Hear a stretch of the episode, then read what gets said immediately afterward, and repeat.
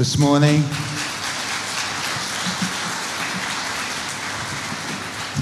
Uh, we are so, so blessed in this church family um, to have so many gifted people, communicators, worship leaders, picture drawers like Sam Arnold who do brilliant stuff with uh, media and video. We've just got so many gifted people. I'm so grateful to be a part of a church family just like this.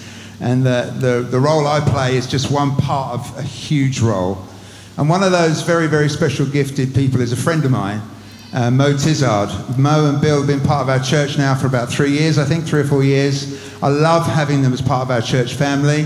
Mo is a really gifted teacher. She's written lots of books, and I think I've read probably most of them. I love it when she comes and gives me, offers me one. Sorry, Mo, you don't have to offer everyone a free book, but I'm grateful for the, the free books that she's given me because they've been an amazing blessing to me as she's unpacked the Word of God to me. And during the summer, We've had the opportunity to hear different voices just speaking into us as we look at this, the scroll of 12, the minor prophets. So it's a joy to have Mo come and just share with us this morning.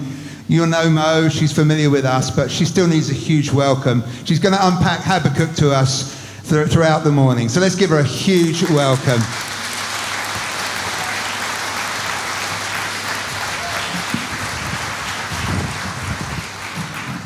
Thank you. Thank you very much. Oh, there's a bright light somewhere.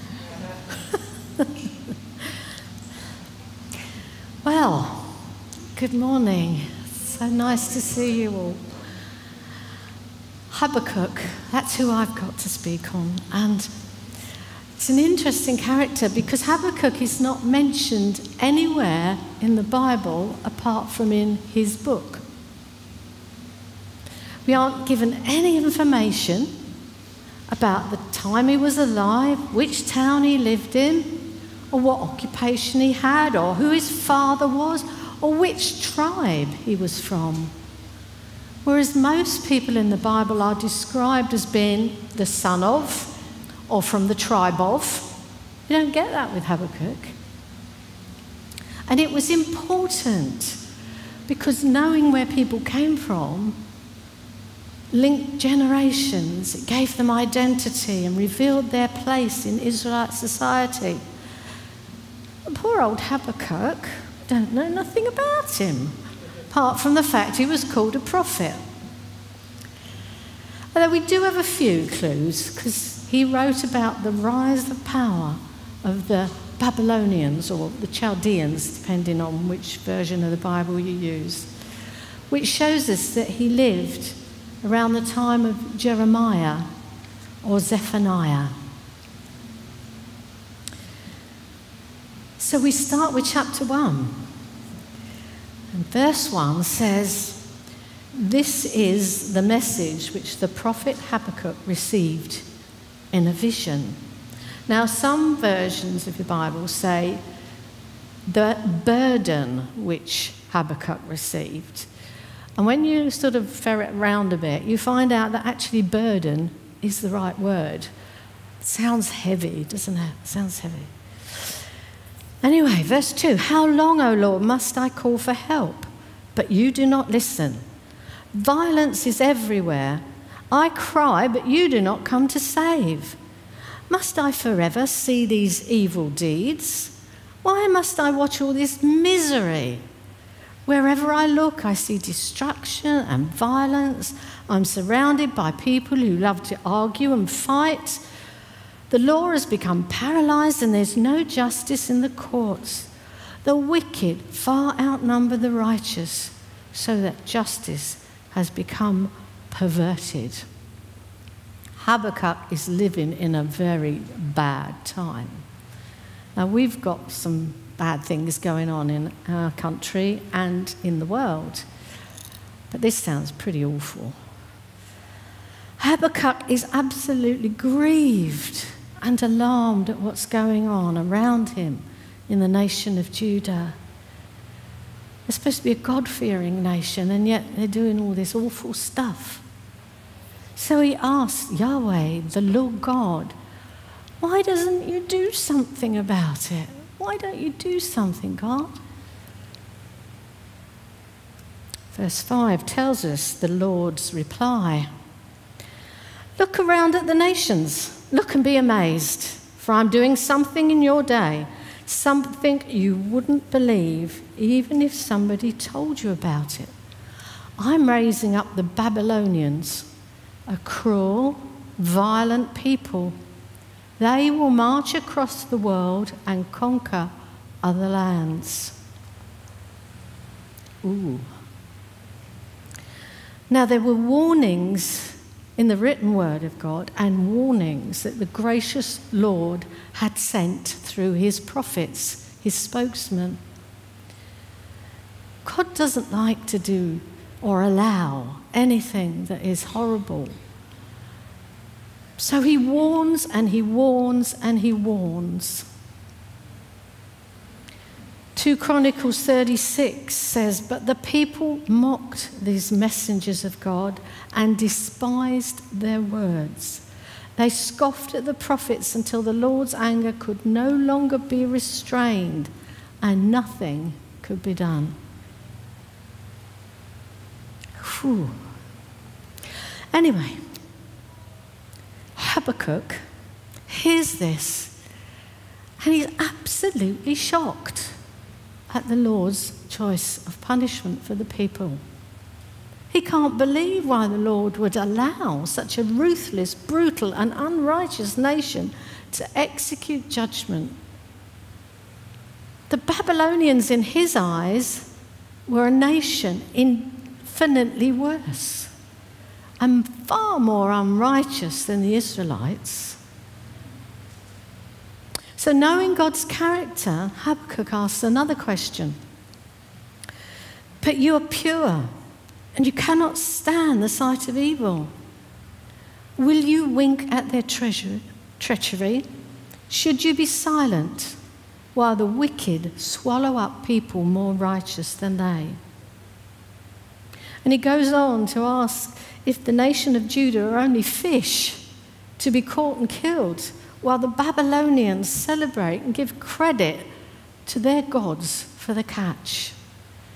Oh, it is a burden, isn't it? It's heavy. Will you let them get away with this forever? Will they succeed forever in their heartless conquests?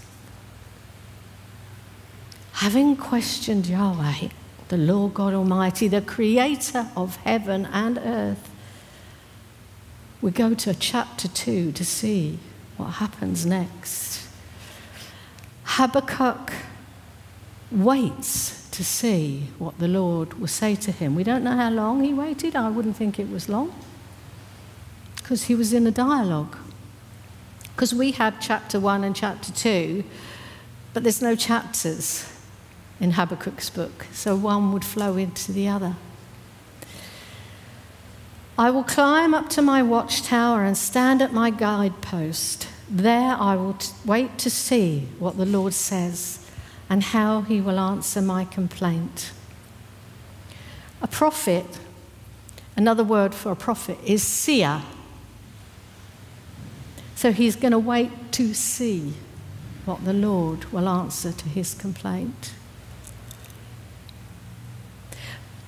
In a better translation, this answer my complaint. It says, I will wait to see what I will, what I will answer when I am corrected. Because Habakkuk has asked his questions in all honesty, but from a man's perspective. He's aware that as a mere man, his understanding and logic doesn't measure up to the Almighty's. So he expects the Lord to correct his understanding of the situation. And it's so easy for mere man to just look at things and say, huh, call yourself God, call yourself loving. He doesn't understand fully, so he asks the question. And it's never wrong to ask the Lord questions when you don't understand. The Lord isn't cross that Habakkuk has questioned him. He's quite happy to correct his way of thinking. And he does it not by defending his decision, instead, he invites Habakkuk to write down what he will do after the time of judgment is complete. Verse 2 of chapter 2 Then the Lord said to me, Write my answer plainly on tablets so that a runner or a herald can carry the correct messages to others. The vision is for a future time. It describes the end and it will be fulfilled. If it seems slow in coming, wait patiently, for it will surely take place. It will not be delayed. Now, the answer, Lord's answer needed to be written down so that it didn't get distorted and so that it wouldn't get lost, so that anyone could read about it or hear about it from a herald. Then the message could be passed on to those who couldn't read so that everyone would know, so that everyone would have hope for the future. In this chapter, Yahweh, the Lord God, explains that He knows how to deal with nations like the Babylonians. They will have their comeuppance, they will experience the consequences of their sin. It's going to be a difficult time. But there will come an end, and those who are being used in the judgment will be judged themselves. But before he goes any further, and I love this, the fact that the Lord thinks of his people in this way. Before he goes any further, he has important things to say to those who have or want to remain faithful to him. He points out the difference in lifestyle between those who look to and rely on Him and those who don't. Verse 4 Look at the proud. They trust in themselves and their lives are crooked, but the righteous shall live by his faith. The first thing to notice is that living by faith is the opposite of being self sufficient trusting in self. It's the opposite of a crooked life without honesty and without integrity. It's the opposite of pride. These words, but the righteous shall live by faith, we can read it in other translations, the just shall live by faith, were written down by Habakkuk, but they were spoken by the Lord God Himself. His words, Habakkuk is just a scribe. These words were preserved in the Old Testament scriptures so that they could be read by all. All those who came after Habakkuk's original readers as well. They were read generation after generation, century after century and we could even say millennia after millennia, couldn't we? Now, when Jesus came and many believed in him, these words, the just shall live by faith, taken from Old Testament scriptures, they came alive in a new way. So much so that they were repeated three times in three different books of the New Testament. You don't always see them unless you're reading the King James Version or the New King James Version. But it says,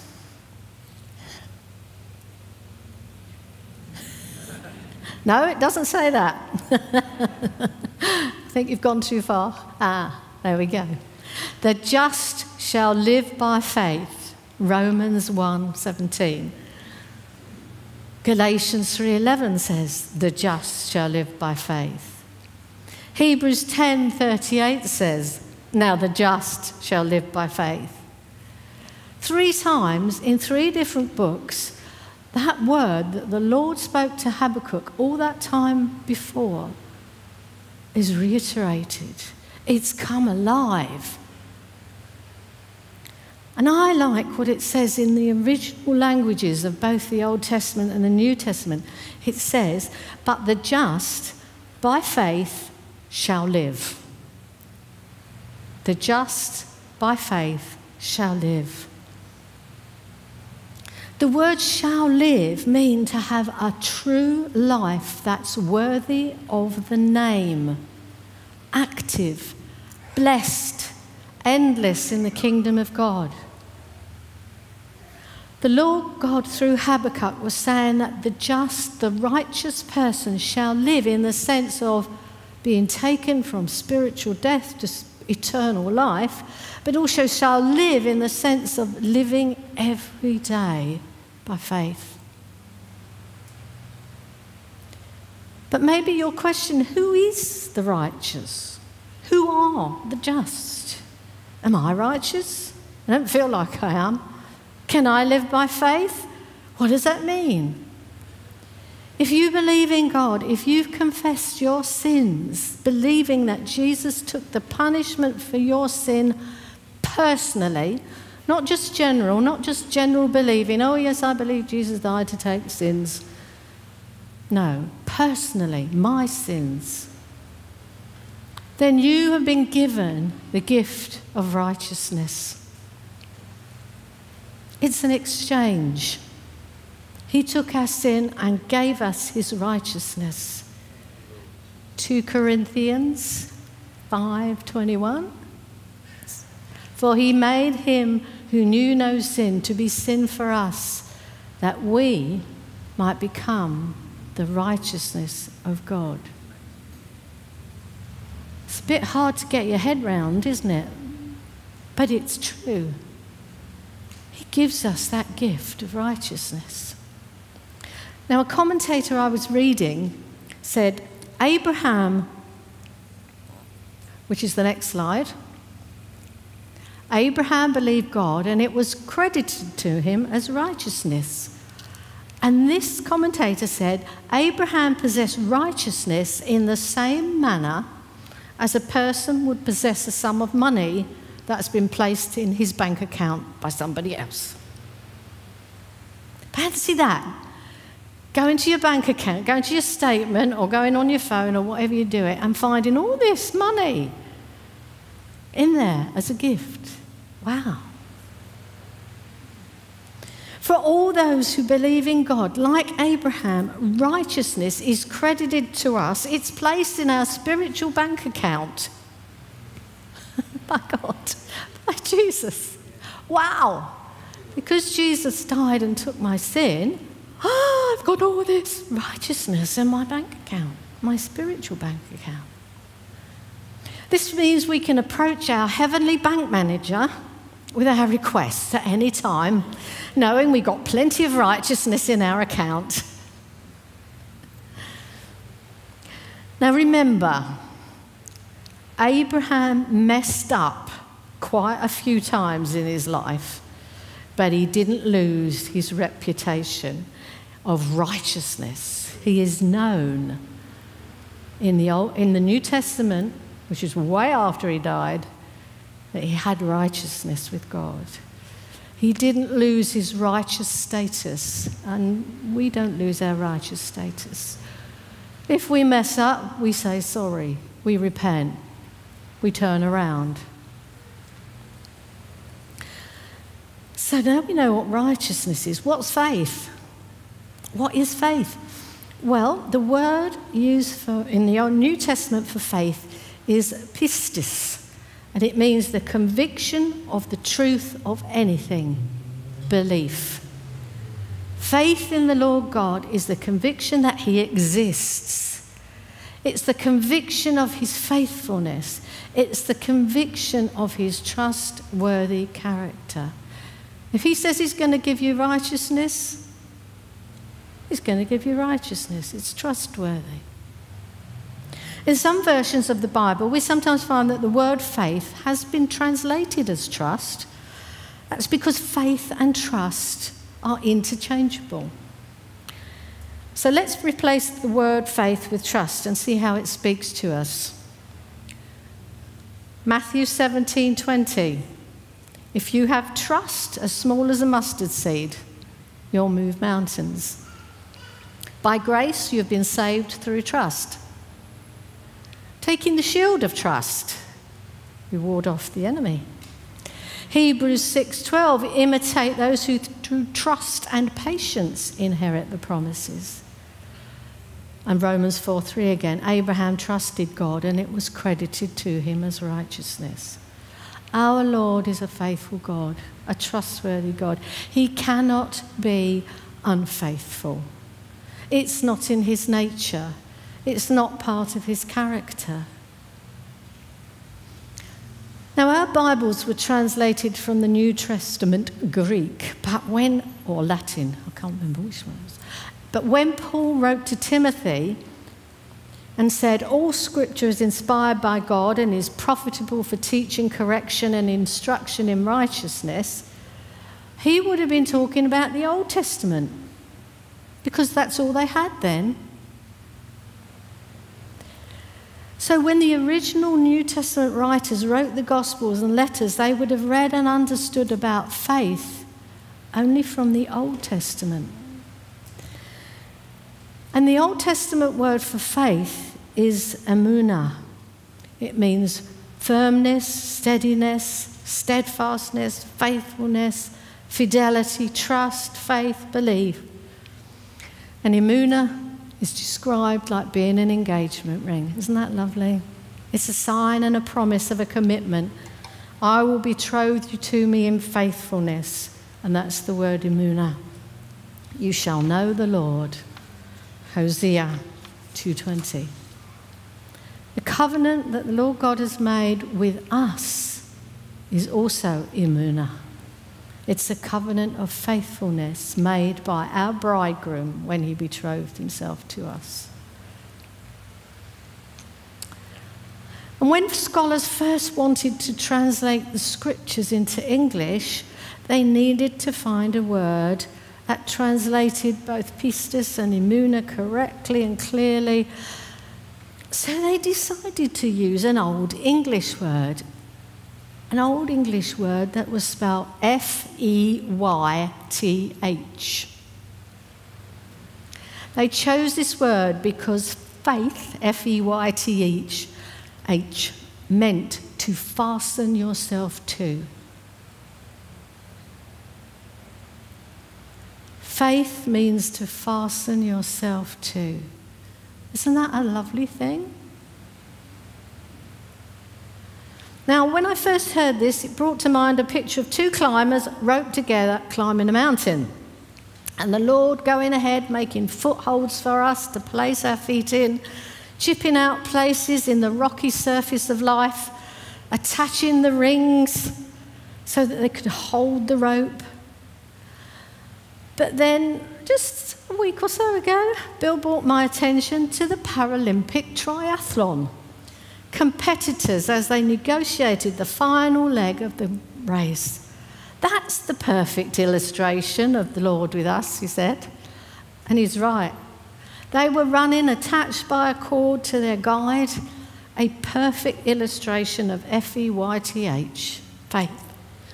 He's the one who enables us to live by faith by being fastened to Him, our guide. We do our part, we run the race, but He helps us negotiate the routes of everyday life the bends, the turns, the uphill, and the downhill. To live by faith, we need to be aware of His gentle, if sometimes insistent, tug on our heart or our conscience.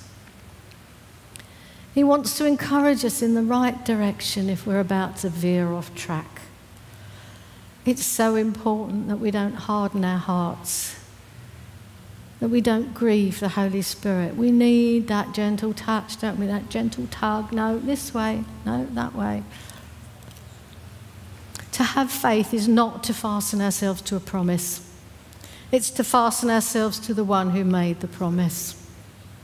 It's to fasten ourselves to the one whose character can be relied on fasten ourselves to the truth of who God is. It's to fasten ourselves to the one who himself is faithful. Jacob, another patriarch, he also made many mistakes in his life. And when he was speaking to his son Joseph at the end of his life on his deathbed, he didn't say how faithful he was to God, but he said to Joseph how God was faithful to him.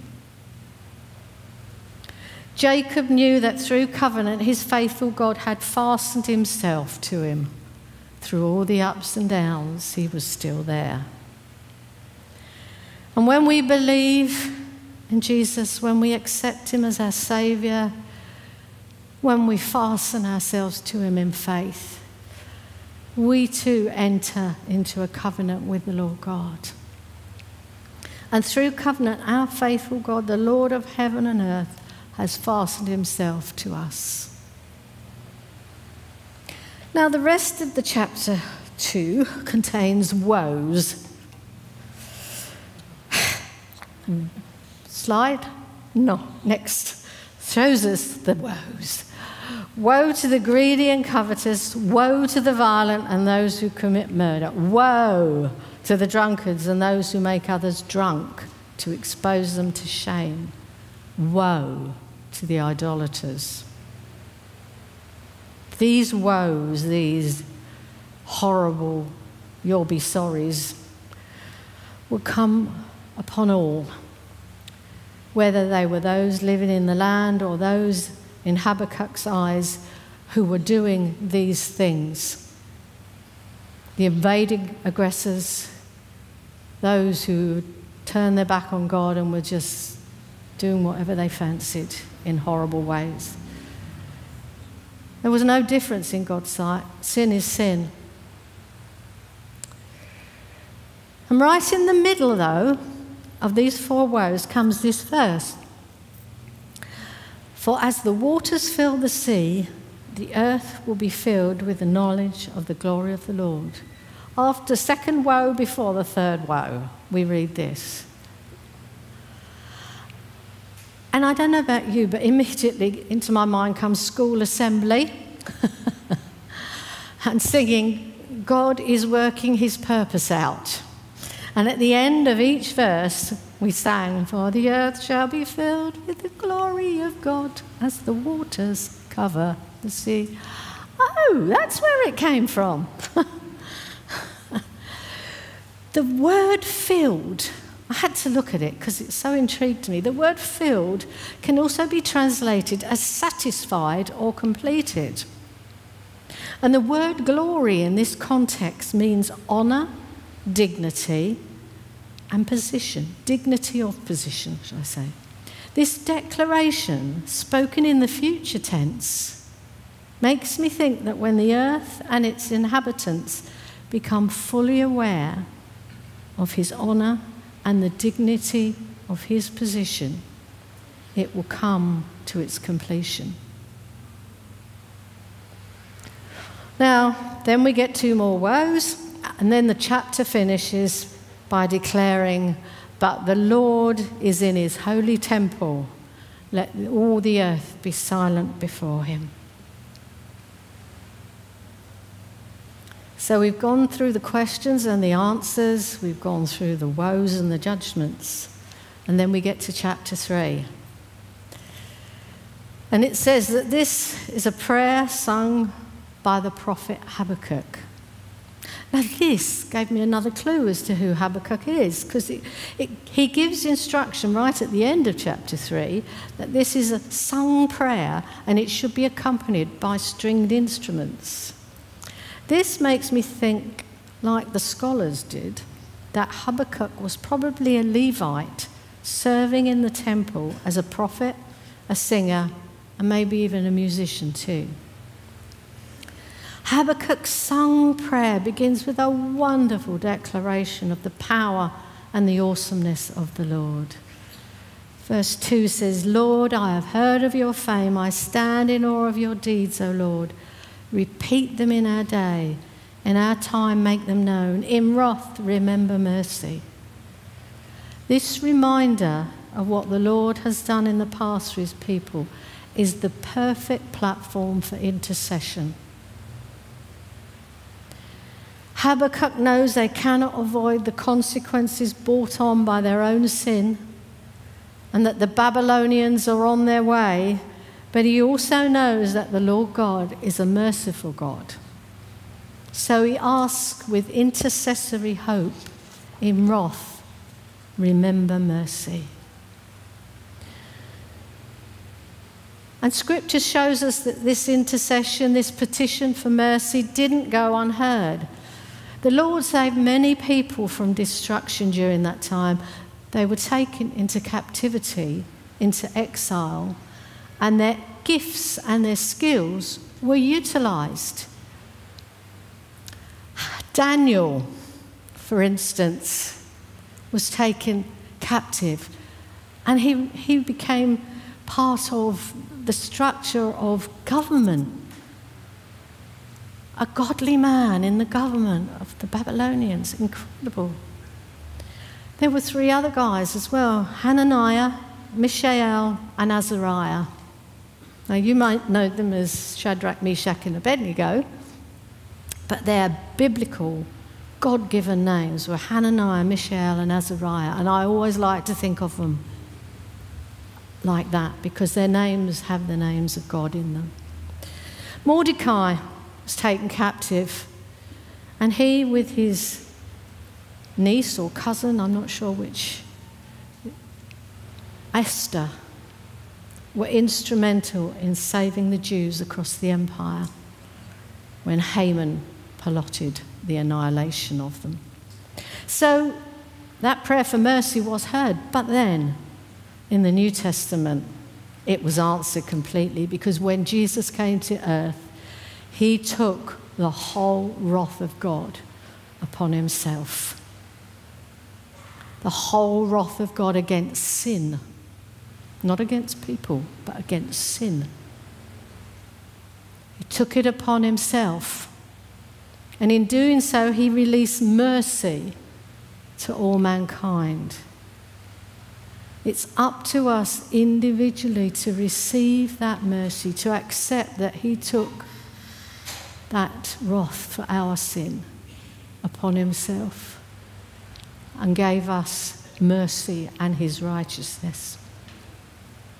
It's up to us, but He was part of the answer of Habakkuk's prayer. Well, in fact, he was the whole answer to Habakkuk's prayer, let's face it. In verse 3 to 15, Habakkuk remembers and reiterates the amazing things that God has done for his covenant people in days gone by. Just speaking about the mighty deeds that the Lord has performed brings Habakkuk to a state of awe and trembling. He's aware of the Lord's awesome power no longer working favourably for his people. All he can do is wait quietly for the coming day when disaster will strike the people who invade us. And while he's waiting for the judgment to come, he's determined that even though the fig tree has no blossoms and there are no grapes on the vine, even though the olive crop fails and the fields lie empty and barren, even though the flocks die in the fields and the cattle barns are empty, yet I will rejoice in the Lord. I will be joyful in the God of my salvation. Gosh, all that stuff that's coming, and He's got a determined heart. And we all live with stuff, don't we? Personal, nationwide, and worldwide. Do we have that same heart? I'm going to still rejoice. Have we got our binoculars around the right way? Are we seeing the greatness of God?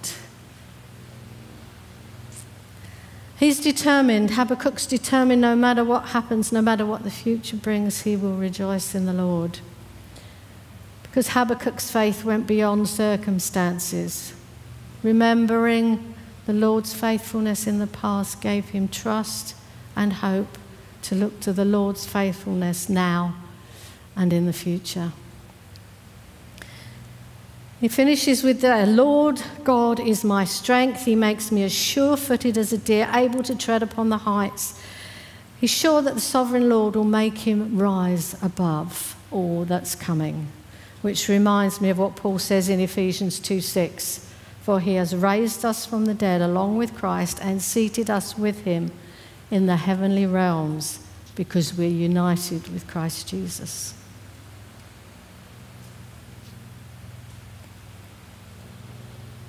Habakkuk's name means he who embraces or he who clings, which is very appropriate because he obviously fastened himself to the Lord God in faith. And the weight of the burden, the revelation, is balanced as he talks it out with the Lord.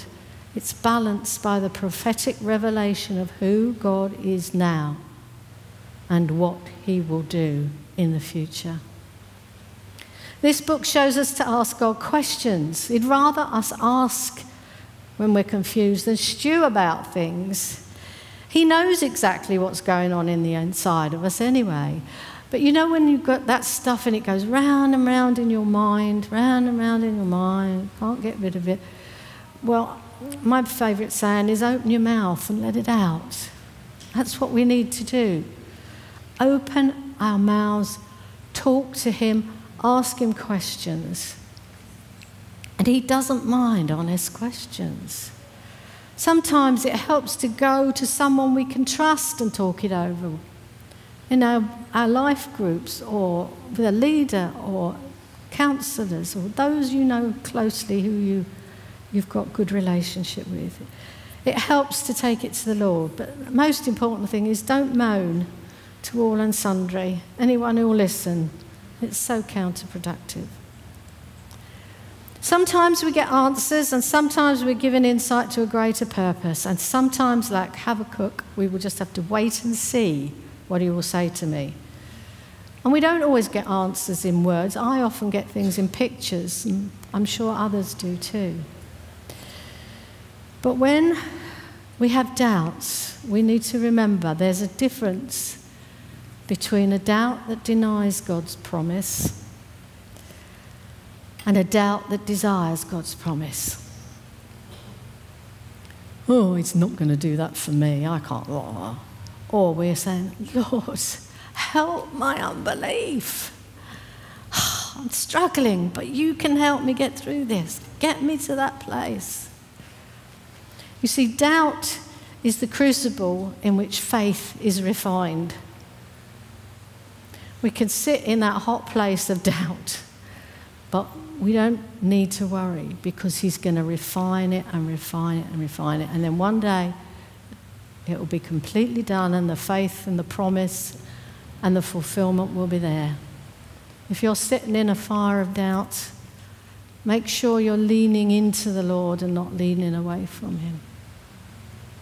Because He will refine that until it comes into pure faith. Trust requires unanswered questions. And trust is the same as faith. Don't let doubts turn us against God in his character or in his motives. Like Habakkuk, we need to remind ourselves of his power and his awesomeness, all that he's done in the past. In the midst of trouble, if we determine to trust him, have faith in him, he will strengthen us and lift us up. We need to fasten ourselves to the credibility of his faithfulness and his character. Then it will be easier to look down from our God given place of being seated with him in heavenly places with a broader understanding and a better perspective. Knowing that our God, the Lord Yahweh, will work all things together for good, even if we can't see how or when. And yesterday, as I was pondering on this, I was just overcome by the thought of God's little seam of gold running through this quite heavy book, Habakkuk. That little seam of gold where he thought about his righteous ones, those who want to follow him, those who love him, those who've worshipped him, those who stayed true to him despite all that was going on and thought of us. He put in that, and the just shall live by faith. The righteous shall live by faith. And it was like This is the backbone. This is the thing that's going to carry on. The Babylonian captivity was a season, a time, it was done, it was over. But the just shall live by faith. Carried on and on and on. And it will go on to eternity.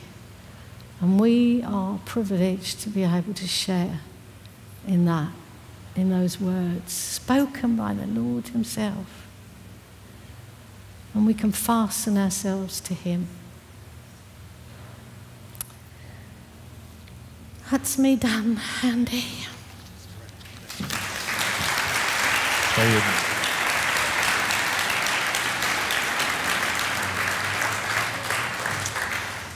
Well, I think, well, I know that the Holy Spirit has been talking to us all throughout the morning about fixing our eyes on God, about adhering to Him, about being connected to Him, clinging on to Him through, you know, through the words that were shared, through the songs, uh, through what Mo has just been preaching and sharing with us. In an amazing way, we're being challenged. Come on, look to me. And in a world where things are uncertain and unsteady, I just felt as, as I was just sitting there, as Mo was sharing, that the Holy Spirit just prodded me and said, There are people in this room today that you've heard news this week that has really rocked you to the core.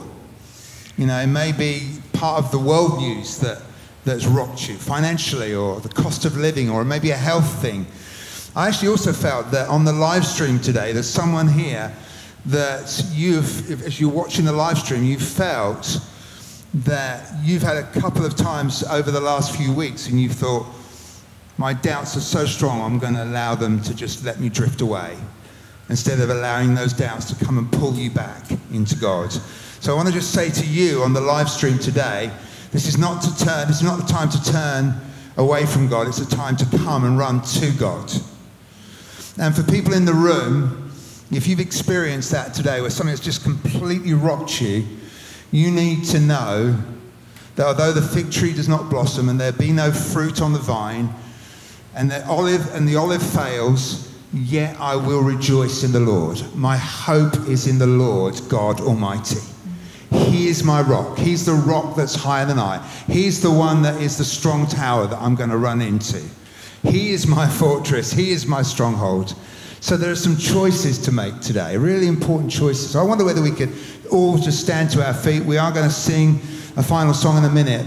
But I just think there are some choices in your hearts. I know it's hot in here.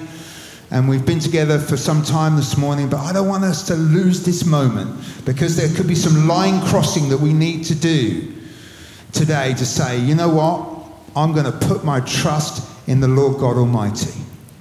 I'm going to put my dependence on Him. Even though things are shaky, I'm going to trust in Him. And I'm going to ask Mo just to pray for us. Will you do that? Yeah. Okay. And just pray that the Holy Spirit will draw us into that security today and not allow fear and worry to pull us off the rock that's higher than us. Hmm. Lord, we just are small, weak, helpless beings.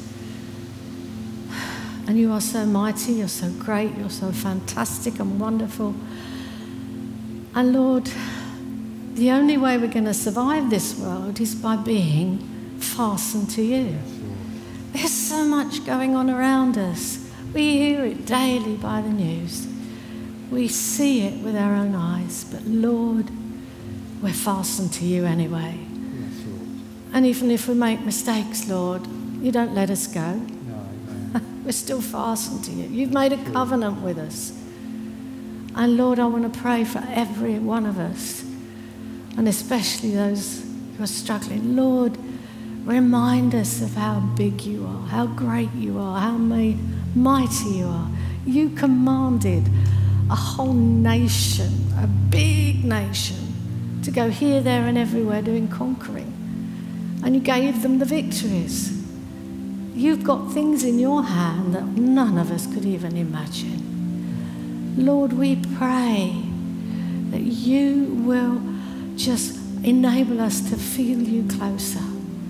Draw us closer. Let us say what we need to say to you, Lord. Get those questions out, get those bits and bobs out that are worrying us, those big questions, those little questions.